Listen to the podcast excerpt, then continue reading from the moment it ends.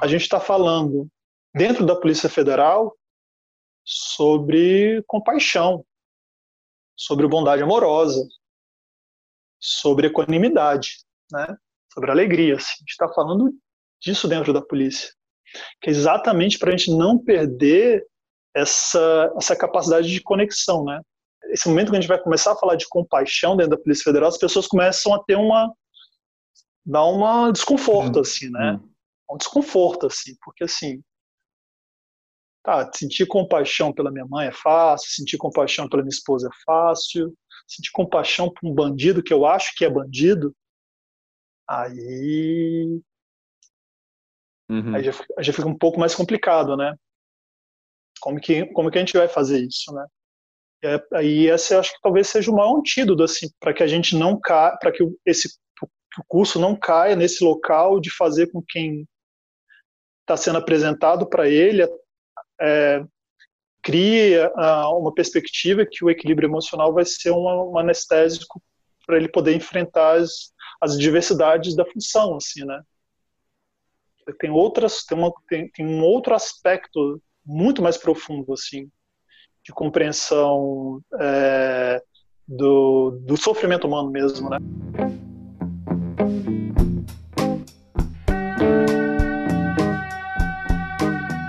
Seres de todos os reinos, esse é o Coemergência em sua edição 44 e o tema da vez é a polícia. Seria possível manter a saúde mental em um contexto de tanto estresse? E se sim, quais são algumas chaves para isso? Sabemos que o assunto é complexo e polêmico, ainda mais aqui no Brasil. A polícia brasileira é a que mais mata e mais morre no mundo todo. Em 2019, ao menos 5.804 pessoas foram mortas por policiais. Na outra ponta, as taxas de assassinato e de suicídio de policiais brasileiros só aumentaram.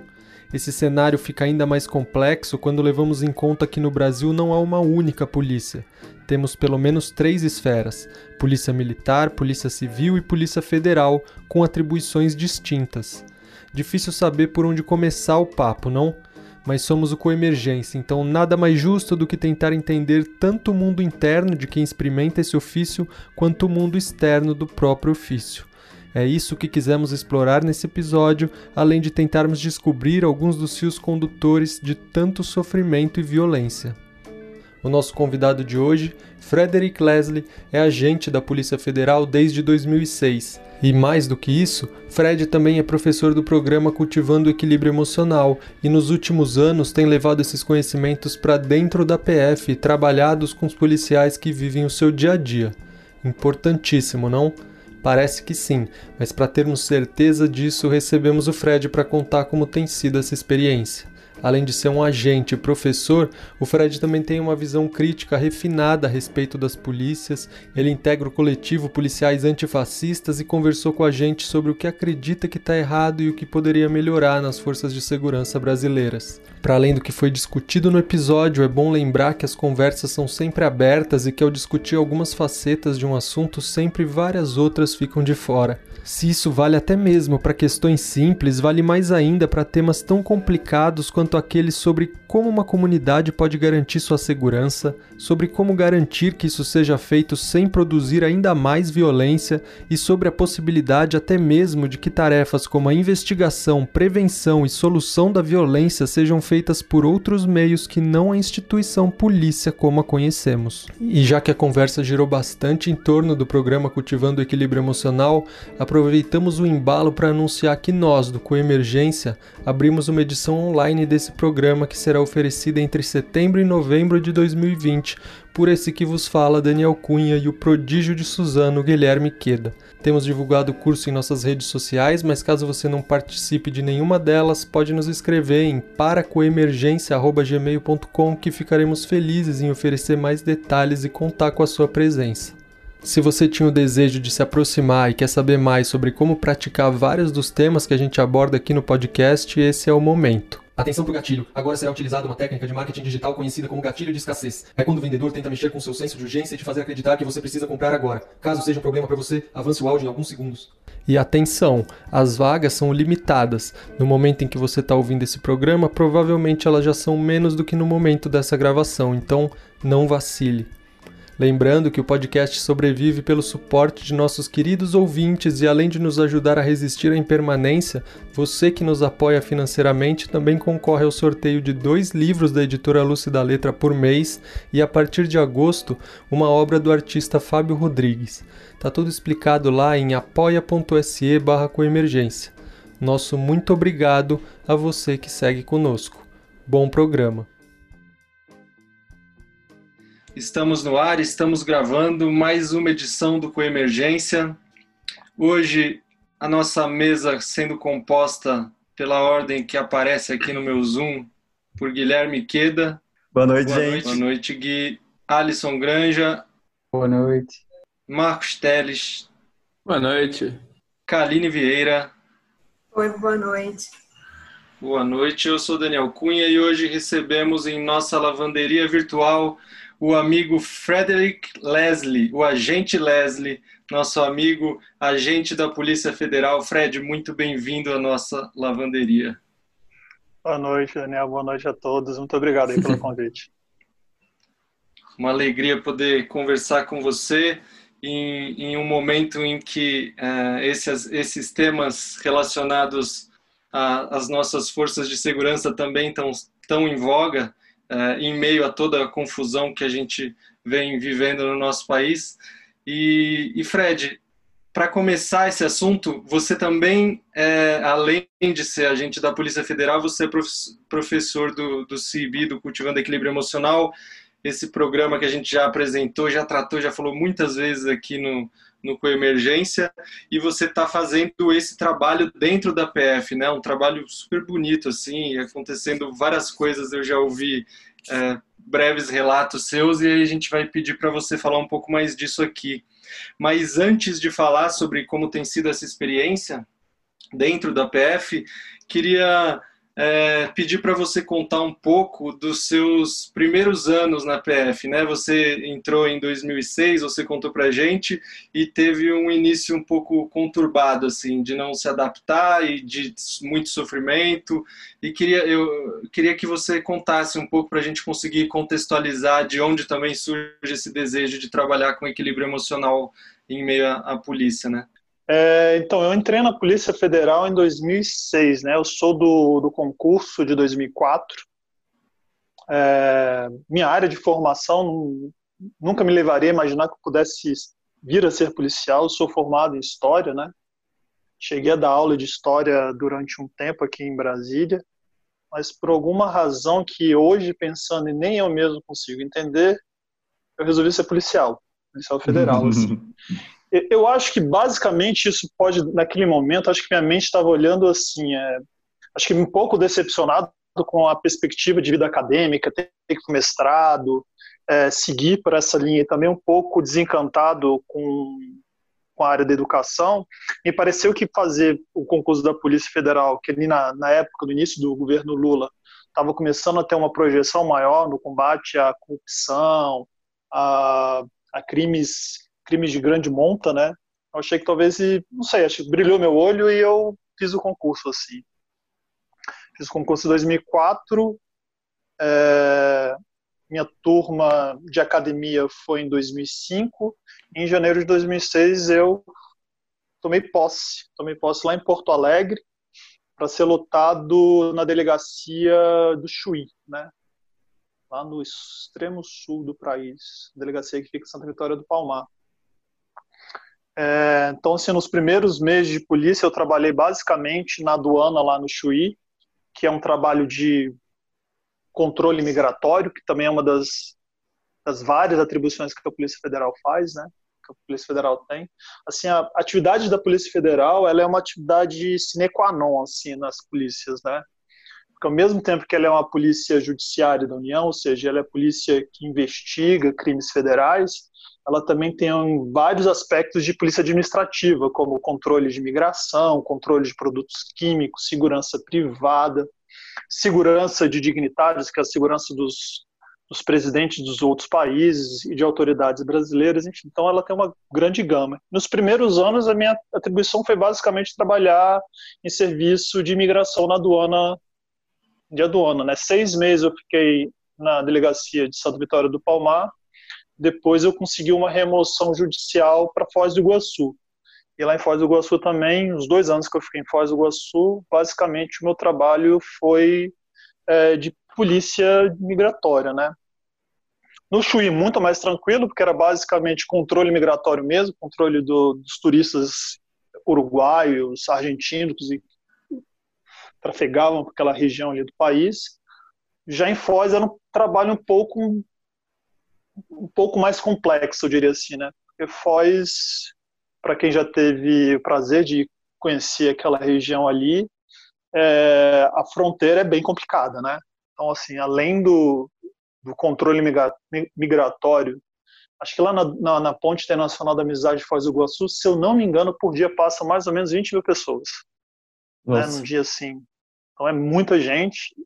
E fora que fora o controle migratório, nessa, nessa fronteira também passa diversos tipos de, de, de né? contrabando, tráfico.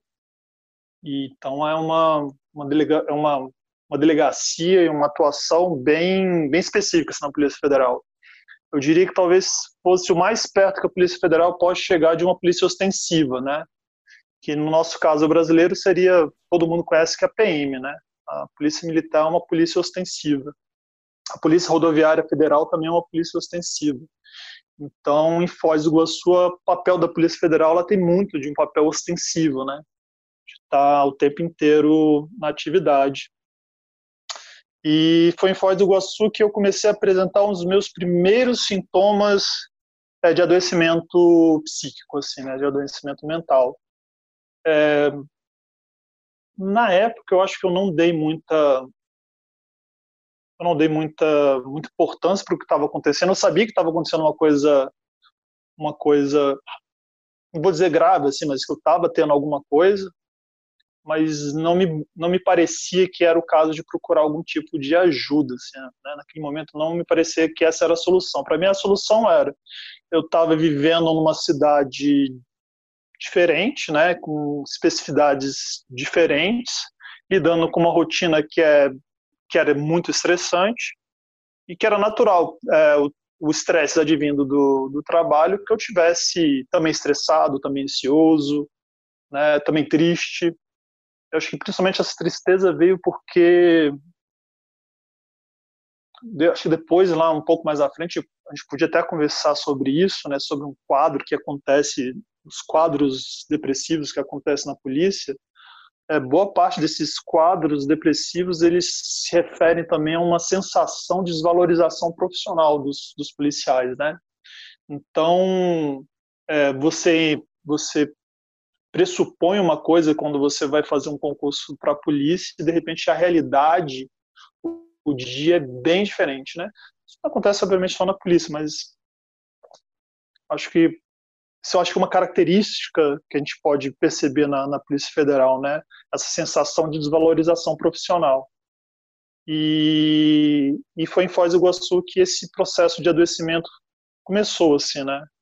Ele não se agrava em Foz, ele se agrava depois que eu saio de Foz, que é uma coisa, assim, até engraçada, porque vamos dizer assim, o trabalho em Foz era muito estressante, era muito desgastante, é, em Foz eu tive uma experiência de, de assédio, assédio moral no, no, trabalho, né? Então isso também agrava a situação. E aliás, assédio moral é uma característica, assim, uma das características das polícias, né? Que vem da, da desde a formação da, das polícias, de como as polícias se formam no Brasil, o assédio moral é uma constante, né? Então eu tive essa experiência de assédio moral na quando eu estava em Foz.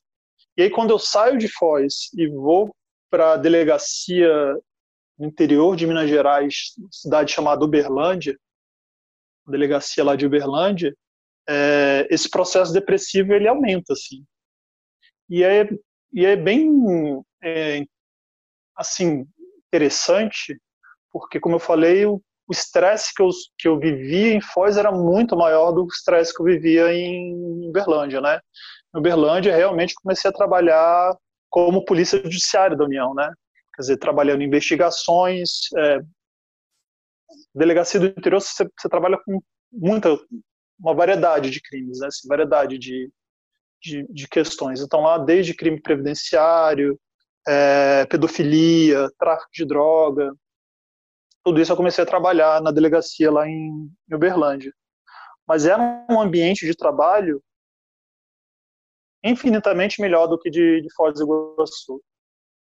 E ainda assim, o processo depressivo ele se acentua em Uberlândia. É, e aí, numa missão que eu fiz, missão policial que eu fiz Mato Grosso, uma operação que chama Arco de Fogo, que era uma operação que, em parceria com o Ministério do, do Meio Ambiente no governo Lula, criou, que era combate ao desmatamento da Amazônia, né? E aí, numa missão que eu fiz no norte do Mato Grosso, uma cidade chamada Sinop, esse processo depressivo ele chegou no, no cume, assim, né? No seu, no seu ponto máximo, que foi quando é, e, e, assim, durante todo esse processo, foram o quê? Dois anos em Foz, mais dois anos em Uberlândia. Então, foi quatro anos tendo problemas é, de ordem psíquica, mental e não não procurando ajuda, né, não tendo nenhum tipo de e nem talvez nem me preocupando muito pessoalmente com isso, assim, né, olhando para isso com cuidado. Aquilo ia seguindo, assim, era como se fosse uma normalidade estar tá sentindo aqueles, aqueles tipos de, de experiência, assim. Só que em, é, nessa missão no Mato Grosso isso se acentua de uma forma tão tão forte, tão pesada, e eu tenho uma tentativa de suicídio, assim.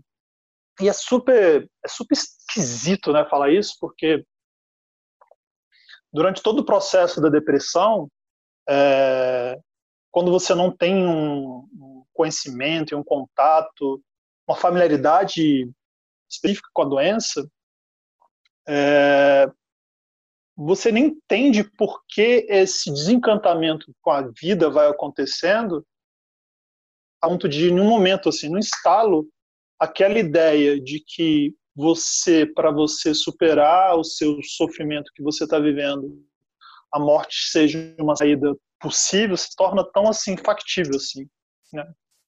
É bem esquisito que se a gente, se eu vou olhar assim é, a distância o que aconteceu, não teria assim uma uma justificativa muito forte, assim, eu diria, para para olhar aquele sofrimento e falar não, é isso por conta desse sofrimento eu tentei me matar. Era era como acho que eu acho o, Gustavo muito fala nisso, né? Dentro daquela circunstância, daquela bolha de realidade, qualquer sinal que me aparecia é como se fosse uma justificativa clara para que eu é, interrompesse minha vida, né? E aí, numa noite na, na no hotel, eu penso assim na, nessa possibilidade e acho que aquilo é um fato, um fato concreto e não chego a, a, a, a efetivar o, o, ato, né? Mas passo a noite inteira com aquilo muito presente, assim, né? De que a melhor solução para interromper aquele sofrimento fosse fosse suicídio. E eu não sei explicar, mas é na, naquilo houve um estalo, assim, tipo. Porque eu acho que eu vivi dois anos nessa, nessa agonia, nessa angústia, no estresse, na ansiedade, mas naquele momento o fato de pensar em me matar, é, me ver morrendo e achar que aquilo pudesse ser uma solução passou a não ter sentido assim, né? Eu falei, o que está acontecendo, né? Foi um, uma coisa assim, eu não consegui entender, entender a minha mente que achava que a dissolução da vida naquele momento fosse solução, fosse solução. E a partir daquilo, daquele, daquele instante, eu comecei a procurar ajuda, assim, né? A primeira ajuda foi ajuda psiquiatra e depois ajuda é, terapêutica. E aí vem a primeira observação, assim, talvez a gente já eu já tivesse tido ao longo dos quatro anos, mas aquilo ficou claro, assim, né? Eu tive um processo de adoecimento dentro do trabalho, né? Então, o trabalho foi um dos fatores é, essenciais assim para que o, o, agravamento da doença se desse, né? O segundo ponto é, é aquele processo de adoecimento mental que se deu dentro do, do aspecto laboral, ele não atingia só mim, né? Mas foi uma segunda perspectiva assim, durante o processo de tratamento que ficou claro assim. O processo de depressão é um processo que está inserido dentro do, da, da Polícia Federal, assim, né? Durante todos os meus primeiros anos, o que eu, que eu mais vi era colega é, pedindo afastamento por depressão, é, vendo colegas com abuso absurdo de álcool e alguns até com drogas. Então você começa a entender que é um que sim você tem uma doença, né? Que você, você tem um, um aspecto de um aspecto que você tem que tratar, só que aquilo, aquilo não é aquilo não é só seu, né? Uhum, uhum. Então você percebe, aí acho que foi nesse momento assim quando eu comecei nesse processo de tratamento a entender que o adoecimento dentro da polícia não era uma questão pessoal, que aí começa a vir essa essa outra motivação assim para olhar o próprio contexto da Polícia Federal, né? Acho que no início tinha, tem muito é, o processo depressivo ele é muito autocentrado, né? Então é, durante todo o período que eu fiquei doente, eu não tinha nenhuma perspectiva é, coletiva assim sobre a polícia. Assim, eu tinha um uhum. problema que me trazia sofrimento, eu queria me libertar dele, assim, né? É, eu não conseguia entender que, que aquele sofrimento vinha de uma estrutura que era compartilhada com outras pessoas. Então, depois que, o, que eu comecei a me tratar, e aí, claro, foi nesse momento que eu tive o um encontro com com o budismo. Isso fez uma completa diferença também para eu olhar para essas questões, né? É, eu cheguei na, no budismo procurando uma meditação como uma forma de tentar, enfim, atenuar, entender esses conflitos internos. E aí o budismo vem com uma solapada na sua cara, né? Ele, é, porque ele, ele vem rasgar assim, a sua carne, né? Para você entender por que, que aquele sofrimento é produzido. E quando você entende essas razões, essas causas do sofrimento, é super natural que você entenda que aquilo não é pessoal, né? Que, assim, não é o meu sofrimento. É uma estrutura de mente que está sofrendo. E essa estrutura de mente, as pessoas do meu lado na polícia tá, estão sofrendo, né? Depois você vai entendendo mais, né? Que esse não é um problema da polícia, né? Né, que, a gente, gente vive uma sociedade adoecida, né? Mas aí no meu contexto eu achei que seria interessante é, poder oferecer alguma coisa que também tinha me trago benefício, né? E o, e o CIB, eu conheci super, né? acho que na mesma época que eu, que eu conheci o budismo, a Jeane, ela foi dar um curso aqui em Brasília, né? Nossa, eu tinha acabado de, de, de conhecer o budismo, já deu esse curso. Cara, aquele curso foi extraordinário assim para mim, é como se abrisse uma série de coisas que eu não conseguia entender assim, nem nem localizar, né? E por conta disso, eu cheguei a fazer os quatro módulos com ela. E aí em 2017, 2017, a Jane me provoca, assim, né? Porque eu chamo a Jane numa, numa conversa. É, porque, olha só, em 2017, a Jane está dando o quarto módulo de equilíbrio emocional. Não, em 2016, ela estava dando o quarto módulo de equilíbrio emocional aqui em Brasília. Uhum. tinha me feito bem, eu estava super feliz no budismo, tinha pacificado as minhas relações no trabalho, tinha falado assim, cara, Jane, olha só, isso modifica a vida das pessoas. Você você podia oferecer isso lá no meu trabalho, a gente podia tentar arranjar uma forma de você fazer uma palestra, alguma coisa, para você, né, de repente, mostrar isso lá no, na Polícia Federal. Ela olha assim para mim e fala, ah, por que, que você não faz? Eu falei, te jogou, assim, tipo... É, é, mas por que, que você não faz? Por que, que você não faz a formação? Vai ter ano que vem lá na Itália, por que você não faz? Uhum, uhum.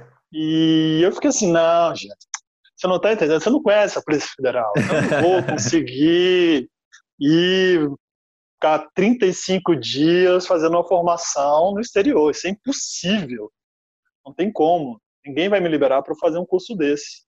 É mais fácil eu te trazer aí para você fazer uma palestra, coisa e tal. Ela falou, não, ó, vamos chegar assim na seguinte situação, o não você já tem. Então pede. E aí começou essas coisas incríveis assim, né? Eu pedi, aceitaram e eu acabei fazendo a formação lá na Itália, junto com, inclusive junto com o Daniel, junto com a Isa, junto com a Natália, né, que já estiveram aí no programa. Uhum. E aí foi essa, vamos dizer assim, para falar da, da, questão da motivação, assim, do que surge, acho que foi um pouco isso, assim, né? É, reconhecendo os, os, os sofrimentos que eu, que eu que eu vivenciei na, na, na polícia, acho que tendo, tendo contato com essa dor, é, ficava mais fácil entender como os meus colegas também sofriam, né? Porque eu já tinha passado por aquilo, por aquela experiência também. E então eu tinha, vamos dizer assim, teria mais condição até de chegar mais perto deles, uhum, né? Uhum. E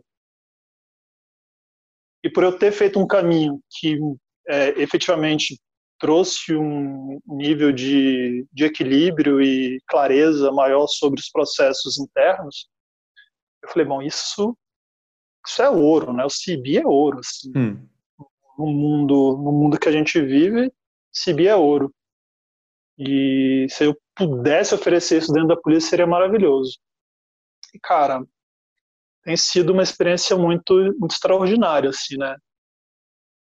É, de troca e de, de, de você sentir as pessoas, sentir os seus colegas é, escutando aquilo, fazendo, é, apresentando o programa, eles vendo sentido no programa e trazendo uma, uma qualidade de melhoria na vida deles, né? Não só não só profissional, mas também mas também pessoal, assim, né? Hum. Não só pessoal, mas também profissional. O Fred, já que a gente entrou nesse assunto, então, se você puder contar um pouco de qual que era a sua expectativa ao levar o CIB pro, pro, na polícia, porque eu olhando de fora, levar o CIB para a polícia, a gente ainda é bom, é. nosso contato maior é com a polícia militar, né? Contato direto nas ruas ou, ou que fica mais próximo, mas a polícia não me parece um público que seria muito receptivo a princípio para falar de emoções ou praticar a meditação. Então, queria ouvir de você assim como foi essa entrada. Eu imagino que teve um pouco de, de é, hesitação da sua parte, também pode ter sido de sentir, né? Será que vai? Será que não vai? E aí ouvir um pouco disso mesmo, de como tem sido, quantos programas você já fez, como tem sido essa recepção. Cara, no início, eu, eu achei assim, cara, isso não tem como dar certo. É porque assim, eu já tinha passado tantas experiências frustrantes na Polícia Federal, né? Frustrantes mesmo, assim, de, de enfim, no início, logo depois assim que eu tive depressão, minha primeira, primeira opção assim foi eu vou sair da polícia, né? Ponto. Porque não nada funciona dentro da polícia, né? A polícia é um lugar violento, é um lugar agressivo, é um lugar estressante e onde as coisas não funcionam. Eu estava com essa mente assim durante um bom tempo, né? Mesmo depois, quando a minha mente deu uma mudada, eu comecei a falar não, isso talvez possa fazer sentido, possa trazer benefício onde eu estou. Eu ainda assim não achava que, que eu conseguiria. Eu até lembro que teve uma, um momento assim que eu acho que foi talvez um dos momentos mais importantes assim para para eu decidir o que, que eu ia fazer, porque durante durante assim, um processo de tratamento, como eu falei, eu pensei muito em não não ficar na polícia, né? E quando eu encontrei o budismo, eu falei, bom, agora eu agora eu vou conseguir me equilibrar e assim, com certeza estou vendo que existem outras possibilidades além da polícia, né? Então, todos os encontros que eu tinha com Lama aqui em Brasília, em retiros em Alto Paraíso, acho que as minhas perguntas mais recorrentes eram: Lama, eu não estou feliz de onde eu estou. Eu devo sair? Era mais ou menos, era mais ou menos esse sentido da pergunta, né? e sempre o sentido da resposta era: é, não vai adiantar muito, né? Porque aonde você for, você vai levar a mente que você tem, assim, né? O problema não está necessariamente lugar onde você está. mas a forma como você está se relacionando e criando esse local, né? E aí teve uma, uma das vezes assim que eu já estava mais já estava mais aprofundado assim no budismo, já estava algum tempo mais no budismo. Tinha acabado de sair de um retiro lá em Alto Paraíso, um retiro de, de 20 dias. E aí eu tinha uma sensação que eu não tinha essa condição de trazer benefício na Polícia Federal. Né? Que está dentro da Polícia Federal, eu não conseguia trazer benefício às pessoas que estavam na Polícia Federal e achava o ambiente um ambiente muito agressivo, né? Isso era isso era 2016, então a gente tinha tá vivendo já momentos muito muito fortes é, de dualidades nacionais, vamos dizer assim, né? Que eu já estava tava fervilhando e a Polícia Federal estava ali no centro daquilo, né? As pessoas com muita raiva, as pessoas com muito, muita agressão. E eu falei assim, cara, lá eu não acho que eu consiga trazer algum tipo de benefício naquele lugar onde eu estou, né? E talvez a melhor forma fosse eu ir para um outro lugar onde eu pudesse ser mais, né, onde, onde eu pudesse trazer um pouco mais de benefício. Eu lembro que ele falou assim, ó, esses, esses lugares, eles precisam de pessoas que tenham uma motivação, essa, esse tipo de motivação. Mesmo que você não perceba ou não, não ache que você possa estar trazendo benefício, o simples fato de você estar num local desse, fazendo essa aspiração de trazer benefício a esse, a esse local já é muito importante. Então fique e, né, no caso do Lama, ele, ele recomendou para fazer mantra, assim, ele falou, faça Prajna Paramita nesse lugar, né? Você está no lugar, faça Prajna Paramita. E que é, que é um mantra super importante, né? E aí eu lembro que quando eu cheguei para conversar com o superintendente, isso em 2016, né? Cheguei para conversar com o superintendente assim do, do projeto do CIB, eu digo assim, eu falei, tudo bem, eu já, já vivi tantos nãos aqui, já vi que aqui tem é tão difícil as coisas acontecerem, essa vai ser só mais um não, né? Vai ser só mais uma dificuldade. Na hora que eu falei do programa, do que se tratava, o superintendente na hora falou, não, você vai lá fazer isso e vai trazer para a polícia para aplicar isso aqui. Olha só. Eu tomei um susto assim, tão grande. E porque eu expliquei para ele o que, que era, é um curso de equilíbrio emocional e que tem que envolve meditação, não sei o que. Não, você vai fazer esse curso e vamos trazer aqui para a superintendência aqui de Brasília. E o superintendente na época era o N, ele foi super importante assim para esse processo, né? Porque eu acho que é bom dar uma, uma, uma, uma, pequena contextualizada no problema que acontece na Polícia Federal, né? Como eu falei, é, o problema de, de, de depressão e de de estresse ele é uma questão estrutural assim na Polícia Federal, né? A Polícia Federal, só para vocês terem uma ideia, é, o índice de suicídio da Polícia Federal é quatro vezes maior do que o índice é, de suicídio da população geral do Brasil. Nossa. É, Caraca. É, se a Polícia Federal fosse um país, uh, ela seria o sétimo país em número de suicídio né, por, relativo ao, ao efetivo. Caramba. Nossa. É muito alto, assim, né? É, então, e a gente teve durante um período, é, acho que foi entre 2012 e 2013, um número de suicídios na Polícia Federal era praticamente um por mês, assim. Aquilo era assustador, assim, né? E então foi nesse contexto assim que eu cheguei com essa proposta para o superintendente, né, de uma polícia que estava tava vendo um quadro de adoecimento profundo. É, a pesquisa foi feita uma pesquisa é, pelo sindicato aqui de Brasília, junto com o efetivo, e ele mostrou que pelo menos 50% do efetivo tinha legado ter depressão e é, sentia que tinha depressão e mais de 40% já tinha sido afastado, né?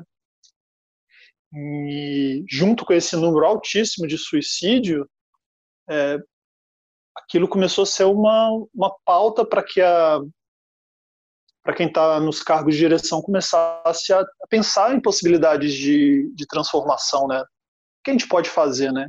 Então, vamos dizer assim, como militante, é, ao mesmo tempo que eu estava com esse processo, vamos dizer assim, pessoal, de tentar é, me tratar e trazer um, um, um, instrumento que pudesse auxiliar os, os colegas policiais, do outro lado, a própria administração ela estava começando a perceber que tinha alguma coisa errada na forma como nas relações nas relações interpessoais é, nas relações de trabalho nas relações interpessoais na polícia né?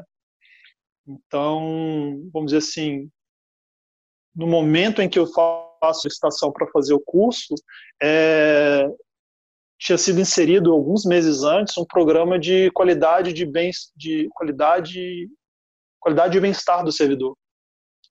E aquilo casou assim, né? Então tinha acabado de sair uma portaria sobre implementação de qualidade na vida do servidor, e aí a gente apresentou uma proposta que pudesse trazer uma ferramenta para trazer essa qualidade para os servidores. Então acho que por isso que é, isso foi tão foi, foi, tão bem recebido assim lá na polícia, né?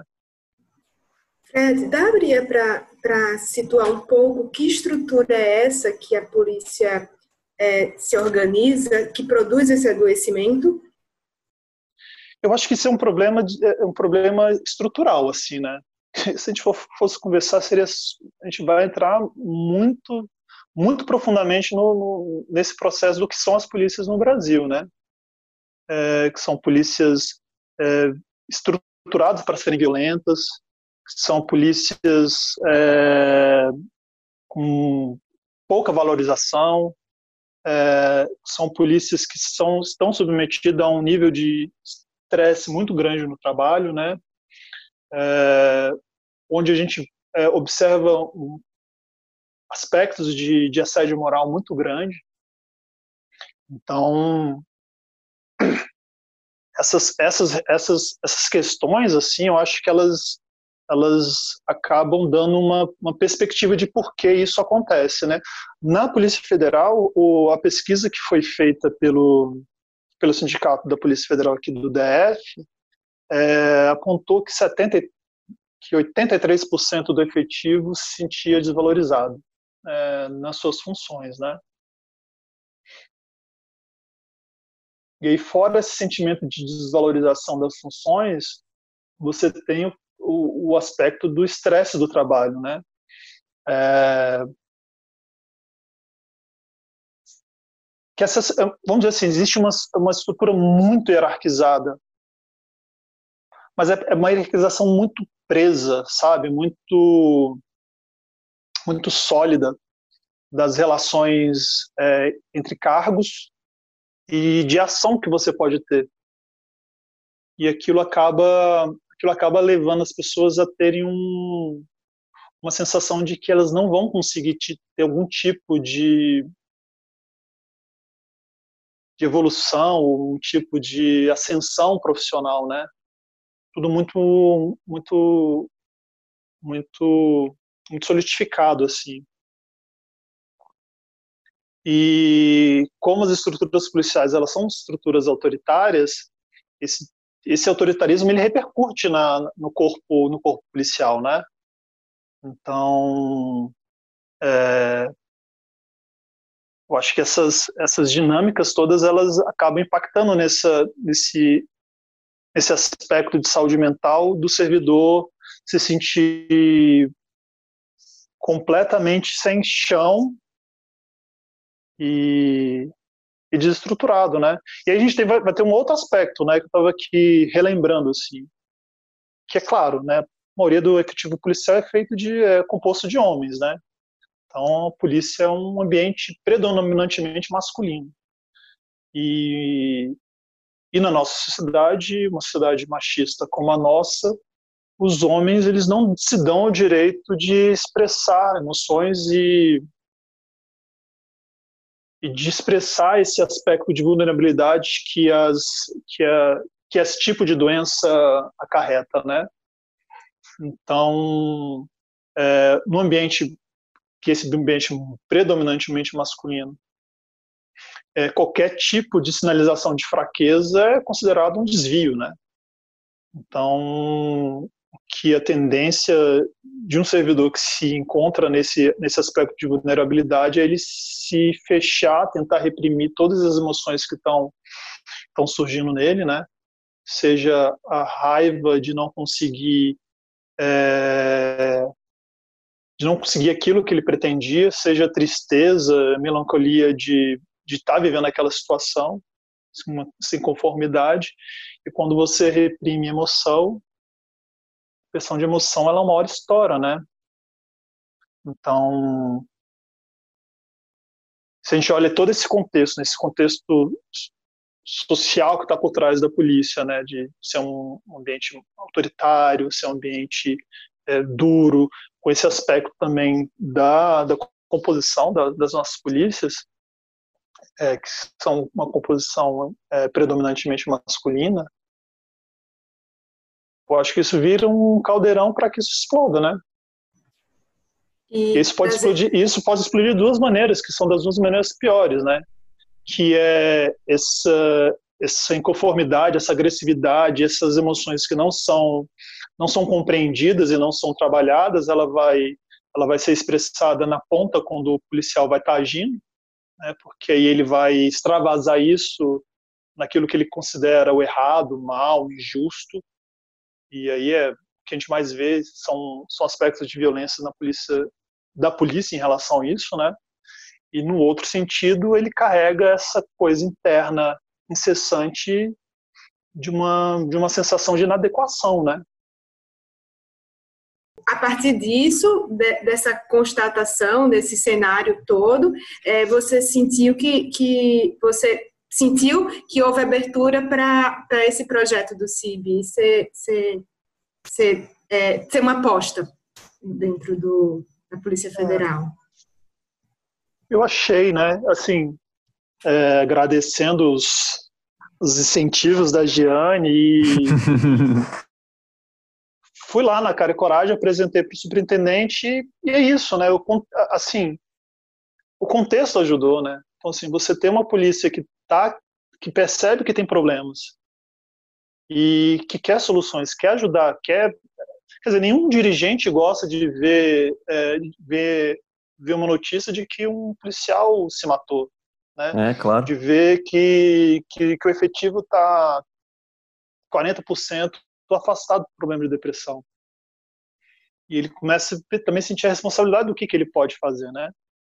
Então, quando, quando o Enio, é, foi, que era o surpreendente da época que eu, que eu apresentei o projeto, ele falou assim, não, a gente vai, vamos fazer isso sim.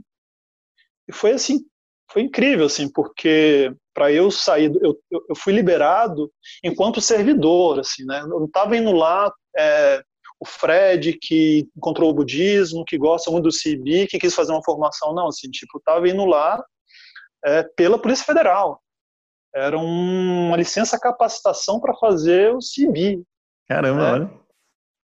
Então, é, eu ia lá me capacitar para trazer isso para dentro da Polícia Federal. Então, é, foi uma coisa assim extraordinária, assim, porque isso, esse momento, acho que a polícia de, de, de transformação que a Polícia Federal está passando, de começar a, a, a querer é, outros, outros mecanismos que não só da ciência policial, né? Uhum. É isso, não adianta a gente ser, sermos, ou pelo menos termos aparentemente uma, uma eficiência nos, na, na atuação de polícia e, em compensação, quer dizer, talvez na, na história recente brasileira, a Polícia Federal nunca teve tão em voga, né? E ao mesmo tempo, apesar da Polícia Federal estar tão em voga, você tem um efetivo que se sente insatisfeito e doente. Sim. Quer dizer, tem alguma coisa que não está batendo, né? Eu acho que a Polícia Federal, se eu não me engano, ela, por várias pesquisas, ela foi considerada a instituição mais mais representativa assim, dos brasileiros. Né? Então, você está nessa instituição em que as pessoas acham que o seu valor tem tanta importância e você se sente tão pouco importante dentro dela e se sente tão é, desvalorizado e desmotivado é, tem alguma coisa, tem algum, tem algum problema, né? Uhum. Eu acho que eu, eu, acho que a direção, a direção da polícia percebeu isso e o, e o CIB entra, entra nesse contexto, né?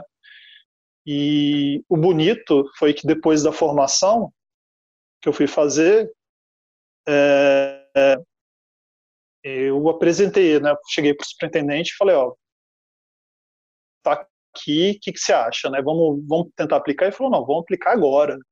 Hum. Vamos fazer agora, vamos, vamos conversa com a, a, aqui na superintendência tem uma psicóloga lotada na, na, na superintendência, né? Na realidade é uma equipe é, psicossocial.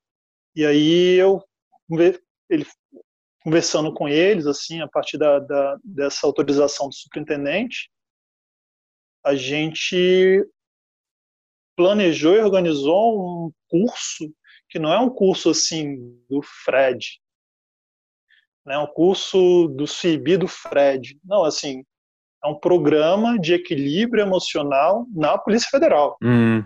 Uhum. É, não é do Fred, é institucional, né?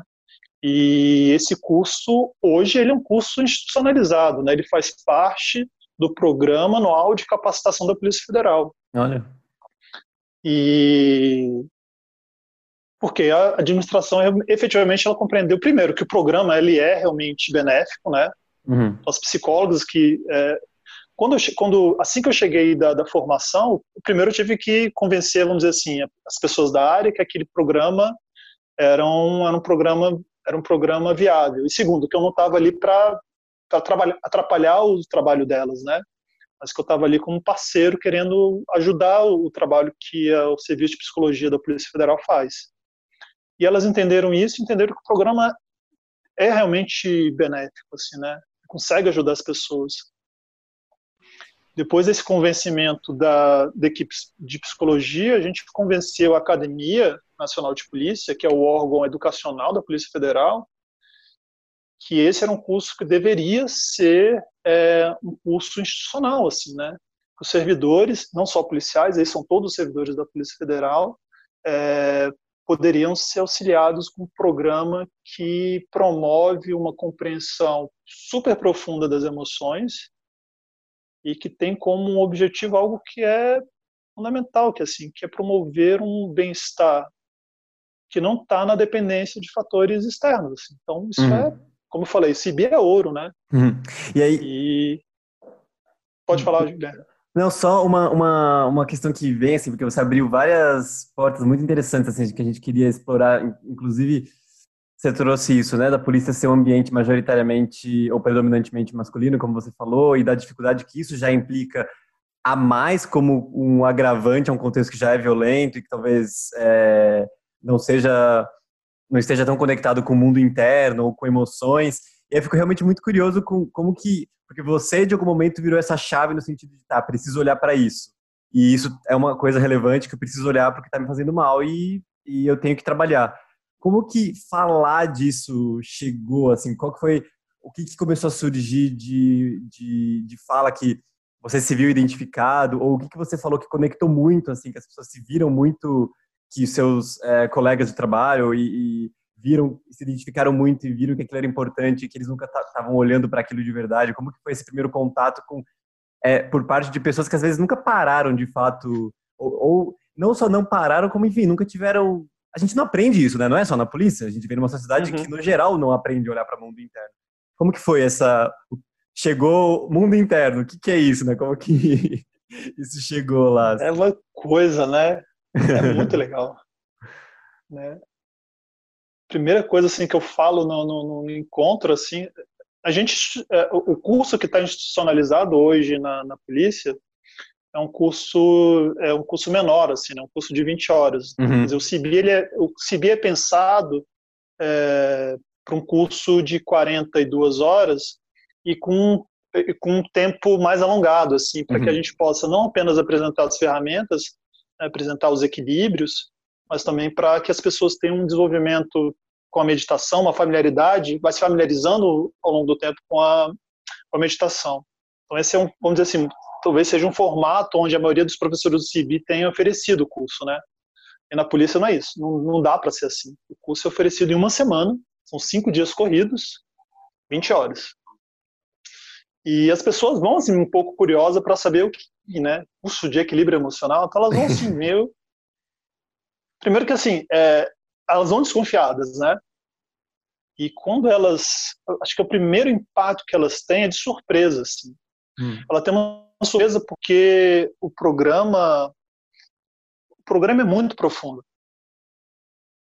E eu acho que esse é a primeira, primeira, primeiro impacto assim forte, né? Eu sempre, como eu ia falar no início, eu sempre falo assim no início do curso, ó, gente, esse aqui não é um curso de controle emocional, porque a gente não controla a emoção.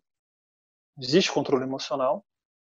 É, e esse também não é um curso onde, ao final do curso, né, dos cinco dias, quando vocês receberam o certificado de conclusão do curso de equilíbrio emocional, que vocês estarão equilibrados emocionalmente.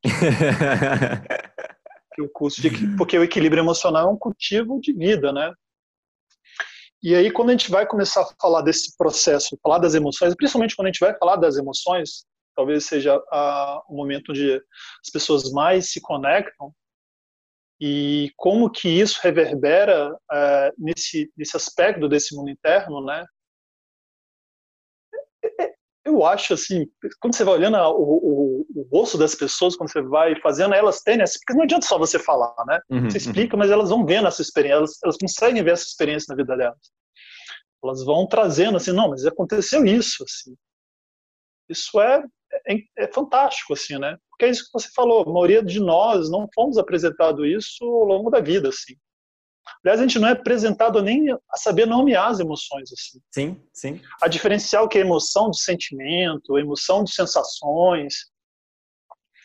E, e aí isso, quando isso, isso é apresentado, assim, para as pessoas, as pessoas têm um, elas têm um aspecto, assim, de, eu diria, de, de empoderamento, entendeu? De entender, nossa, isso aqui surge, né?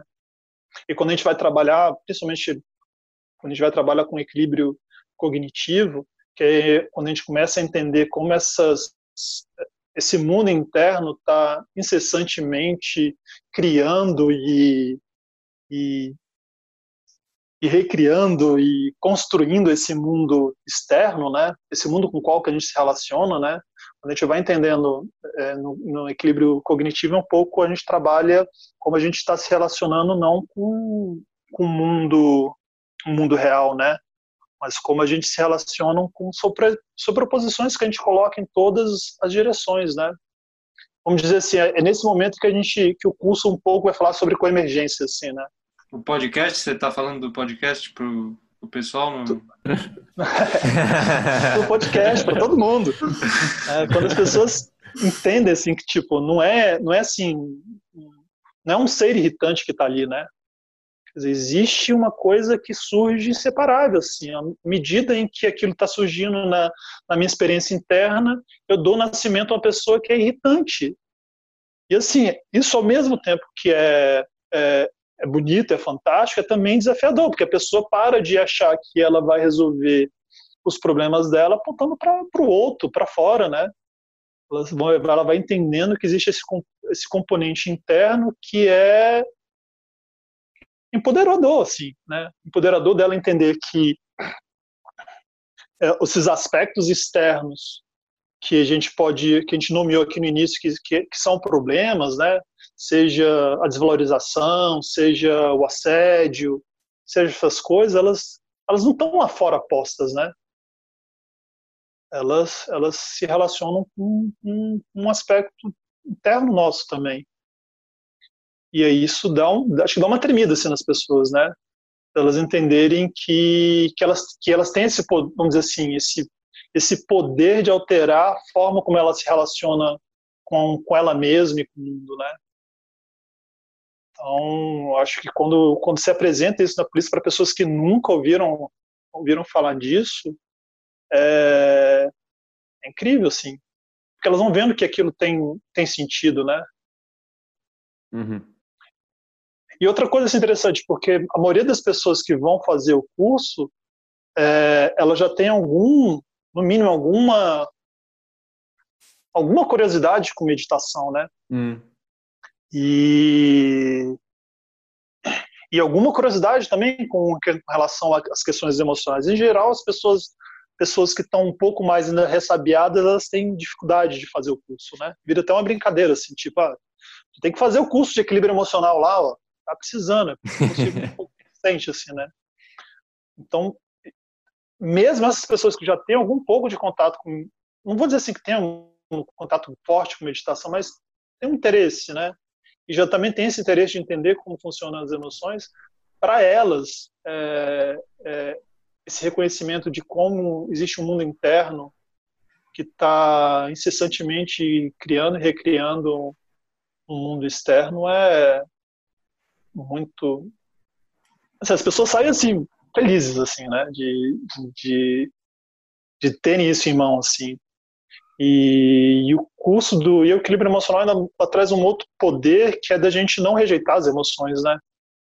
Isso para as pessoas também é uma coisa assim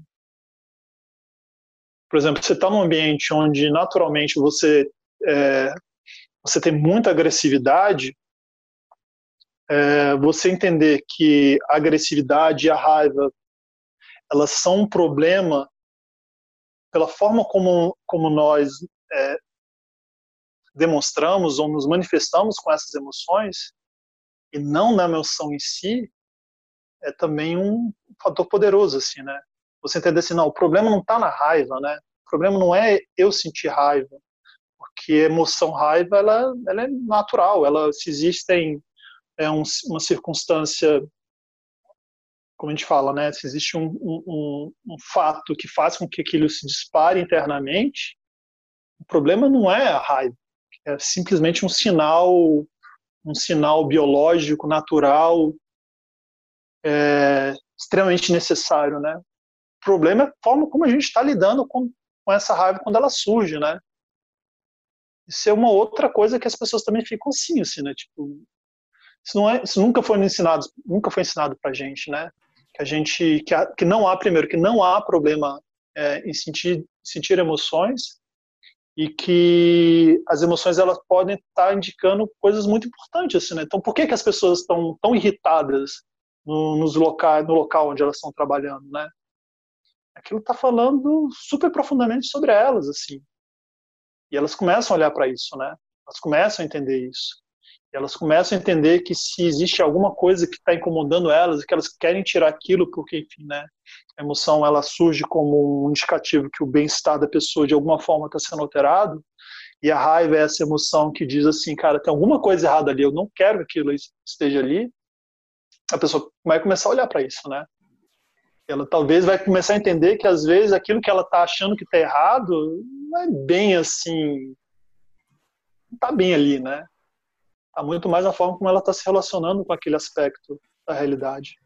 Eu queria aproveitar, Fred, e, e com essa sua fala e fazer uma pergunta provocativa em relação a isso. É, numa, não sei se você viu uma entrevista que o coronel Ibs Pereira é, deu ao Bruno Torturra. É, tem um trecho que ele diz, ele diz assim, uma frase que para mim foi bem forte, que ele fala que quando você mata alguém, algo dentro de você também morre. E que isso produz uma série de, de manifestações, né, e inquietações e produz efeito no mundo.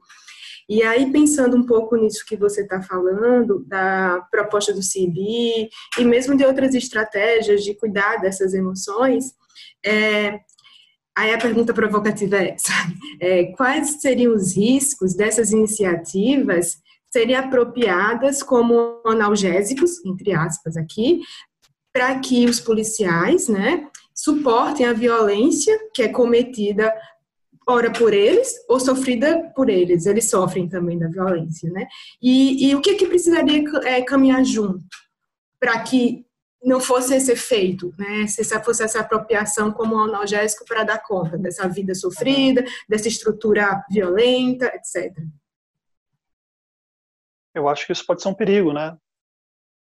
Tem grupos assim de policiais que fazem é, que fazem treinamento de, de mindfulness, por exemplo, para ter uma mente mais mente mais centrada e atenta, é, para não se distraírem tanto e, e utiliza isso, por exemplo, para por exemplo, ser sniper, por exemplo, né? Assim, para não para ele ter uma capacidade de frieza para executar aquilo que ele tem que fazer. É, e aí você talvez perca um aspecto importante do que aquele programa está tentando trazer. Né?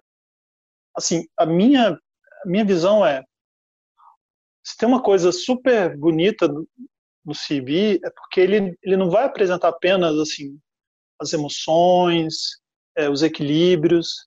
Ele tem uma coisa super importante assim de base que chama ética, né? Então, quando a gente trabalha quando a gente vai falar do CB, a gente vai estar falando sempre isso, né, sobre, as, sobre os propósitos, as intenções, ética. E que o ponto não é, o ponto não seria esse de, de, de, de ter uma mente que consiga ser indiferente à realidade presente para que eu consiga suportá-la, né? Dizer, a realidade presente está posta, sim. Então, o que a gente tem que fazer é não negá-la, é não, é não tentar é, disfarçá-la.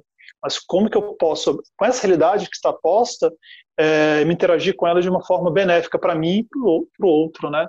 Então, assim, se, como o CIB tem isso muito forte dentro do programa, eu acho que isso pode ser um, um salvaguarda, assim, né? É, por exemplo, na última parte do CIB que eu trabalho é, no curso é com equilíbrio, é, equilíbrio conativo, né? E é uma parte interessante, assim, do, depois de já ter trabalho, já passado, quer dizer, o CIB, para quem acompanha o programa já deve ter visto os, os meninos falarem, ele trabalha, assim, com quatro grandes equilíbrios, né? O equilíbrio da atenção, equilíbrio emocional, equilíbrio cognitivo e equilíbrio conativo. E o equilíbrio conativo, que vai falar sobre as intenções, a gente está falando, dentro da Polícia Federal, sobre compaixão, sobre bondade amorosa, sobre equanimidade, né? sobre alegria. Assim. A gente está falando disso dentro da polícia, que é exatamente para a gente não perder essa, essa capacidade de conexão, né? Assim, se a gente vai, é, quando a gente fala de compaixão, é, esse momento que a gente vai começar a falar de compaixão dentro da Polícia Federal, as pessoas começam a ter uma, dá uma desconforto, uhum. assim, né? Uhum. Um desconforto, assim, porque assim, Tá, sentir compaixão pela minha mãe é fácil, sentir compaixão pela minha esposa é fácil, sentir compaixão por um bandido que eu acho que é bandido, aí. Uhum. Aí já, já fica um pouco mais complicado, né? Como que, como que a gente vai fazer isso, né? E a gente apresenta isso no curso, né?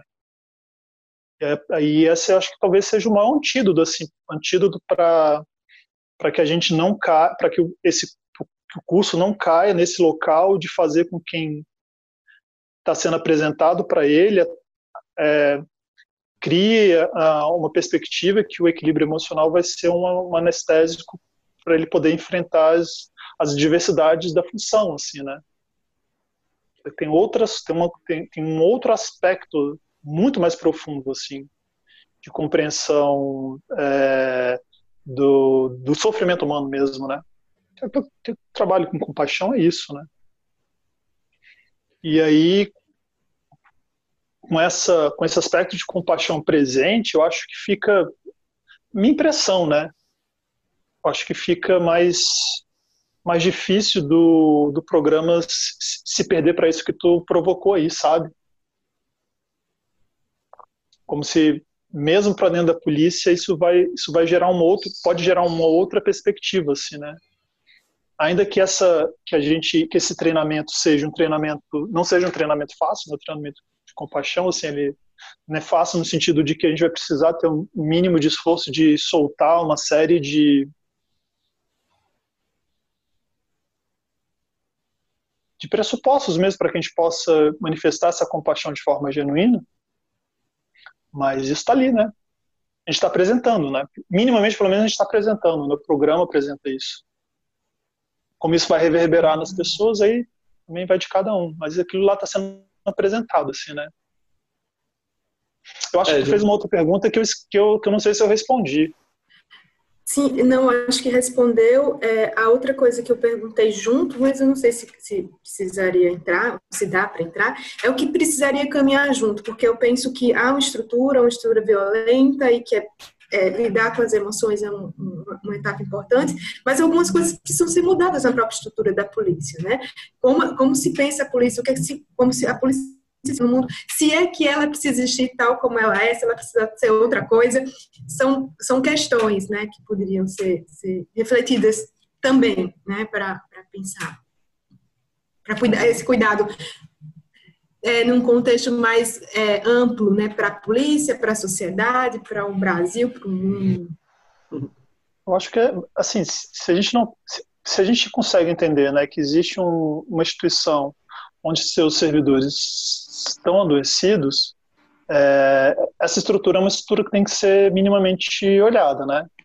Então, acho que, apesar disso não estar dentro do curso, isso é super importante. Né? O curso tenta, de alguma forma, é, ajudar aquelas pessoas que estão ali, né, já, já de alguma maneira sofrendo.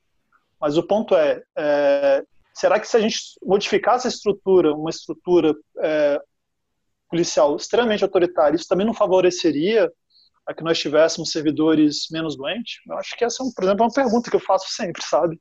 E eu acho que sim.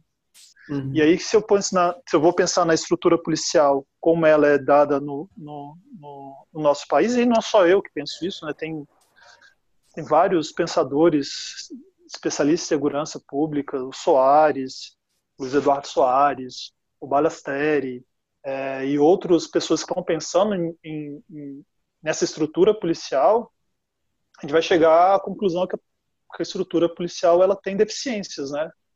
Quer dizer, uma polícia que é uma das polícias que mais matam no país e que mais morre, não, não, não tem alguma coisa legal nisso, né?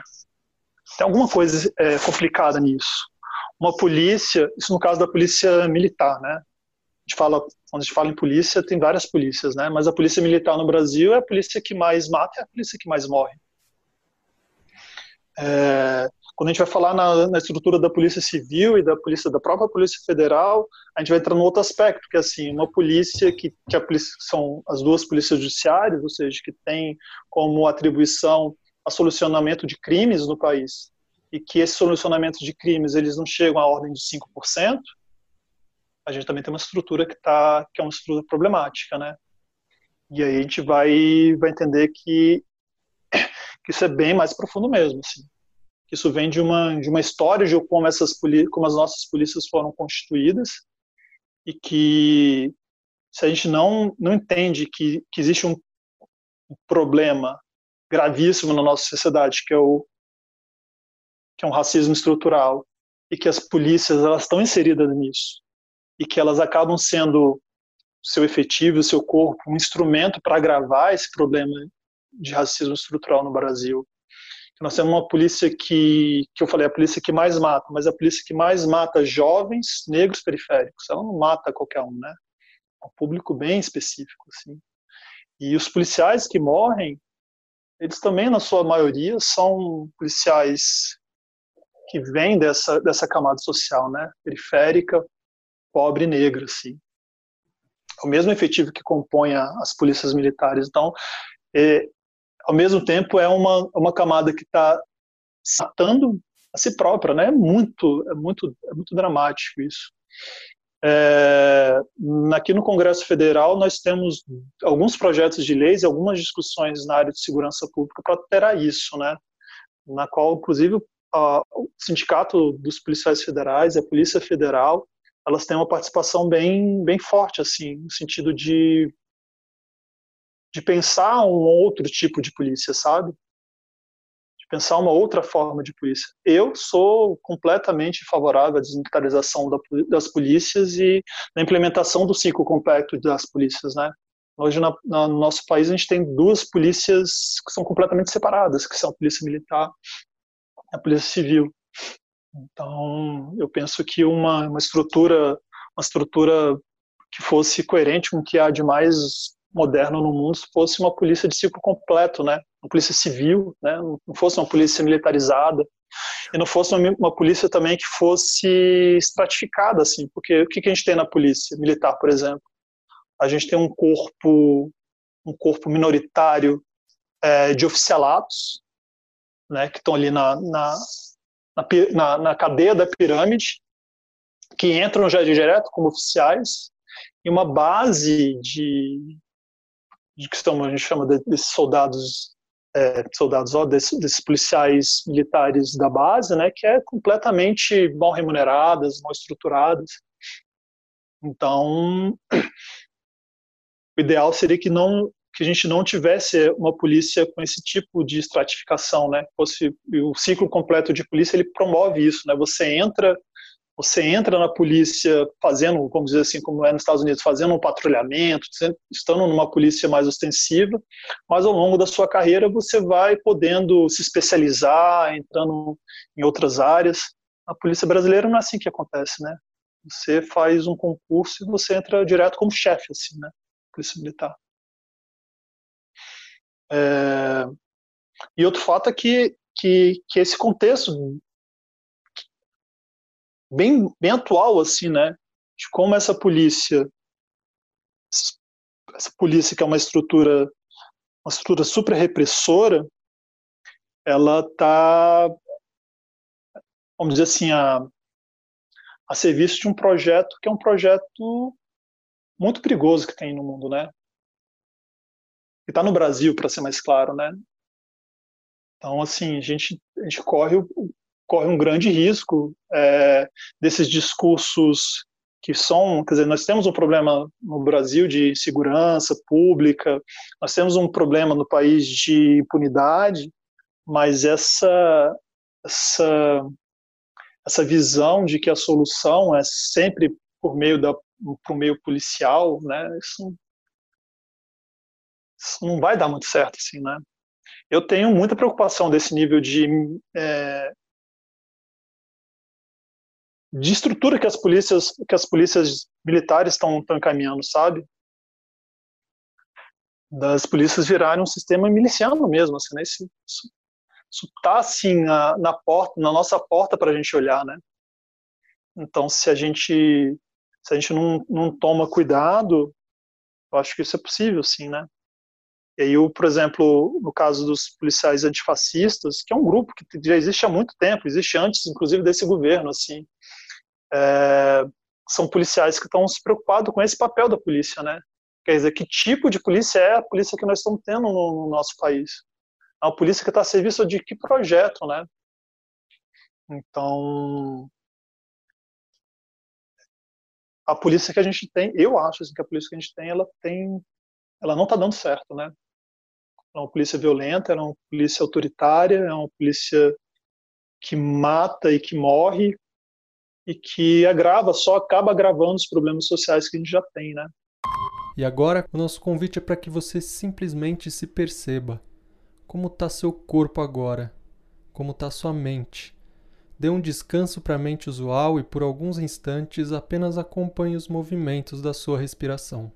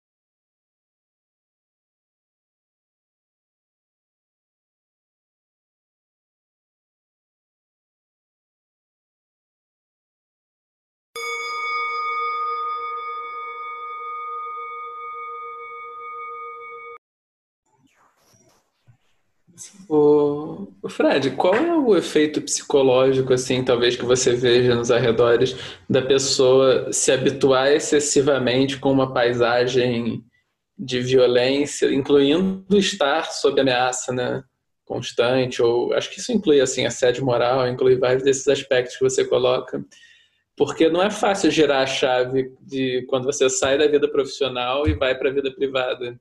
Você não troca, assim, né? Como você troca. vê essa transição na, na vida das pessoas? Dos policiais? Eu acho que é isso que você falou, não troca. A pessoa ela, ela, ela vai continuar carregando aquilo, né? Então, se ela está nessa paisagem é, de agressividade incessante, é, onde a, a, a resposta, as respostas emocionais são completamente reativas e o padrão de resposta emocional às vezes bastante violentos, é, a violência que ela está que ela pode estar tá vivenciando na, na, na, vida profissional, ela vai, ela leva isso para onde ela está indo, né? A gente tem, a gente tem cenas, acho que foi aqui em Brasília que teve, né? Mas enfim, a gente tem essas cenas em vários locais, assim, de policiais é, agindo de forma completamente descompensadas fora, da, da, fora do serviço, né? É, nós temos um problema, isso na polícia militar é muito mais grave do que na polícia federal, mas um, um processo de violência doméstica super forte nas, na, né, nas polícias militares. Porque é isso, né? Se a gente está, se acho que a gente está nessa paisagem mental onde a gente está vendo inimigo em todas as partes, você está na uhum. polícia. Uma das coisas que, eu, que eu, que eu lembro muito que eu, quando eu entrei na polícia, eles falam assim, né? Desconfie de tudo, desconfie de todo mundo. Nossa. Você está olhando para as pessoas hum. assim, achando que elas podem, elas podem fazer mal para você. Então você vai carregar uhum. isso para onde você está indo. E outra, existe ainda essa, essa visão, né? Porque sim, existe uma pessoa que é a justa, é a boa, e ela projeta para um lugar aquilo que é o errado, que é o mal, né? Uhum. Então, ela, ela, ela comete muitos equívocos, assim.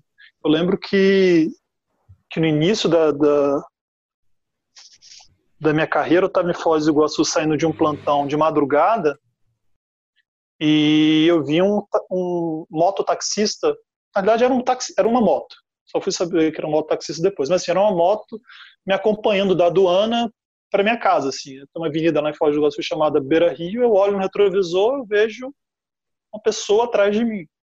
A minha mente doida, que eu tinha acabado de sair do trabalho, a mente doida que eu estava naquele momento, para mim era claro, assim, ele estava atrás de mim. Assim, por que razão? Não sei por que que... Mas eu falei, cara, esse cara tá querendo alguma coisa comigo. Assim, ou me assaltar, ou percebeu que eu trabalho na, na aduana e quer me...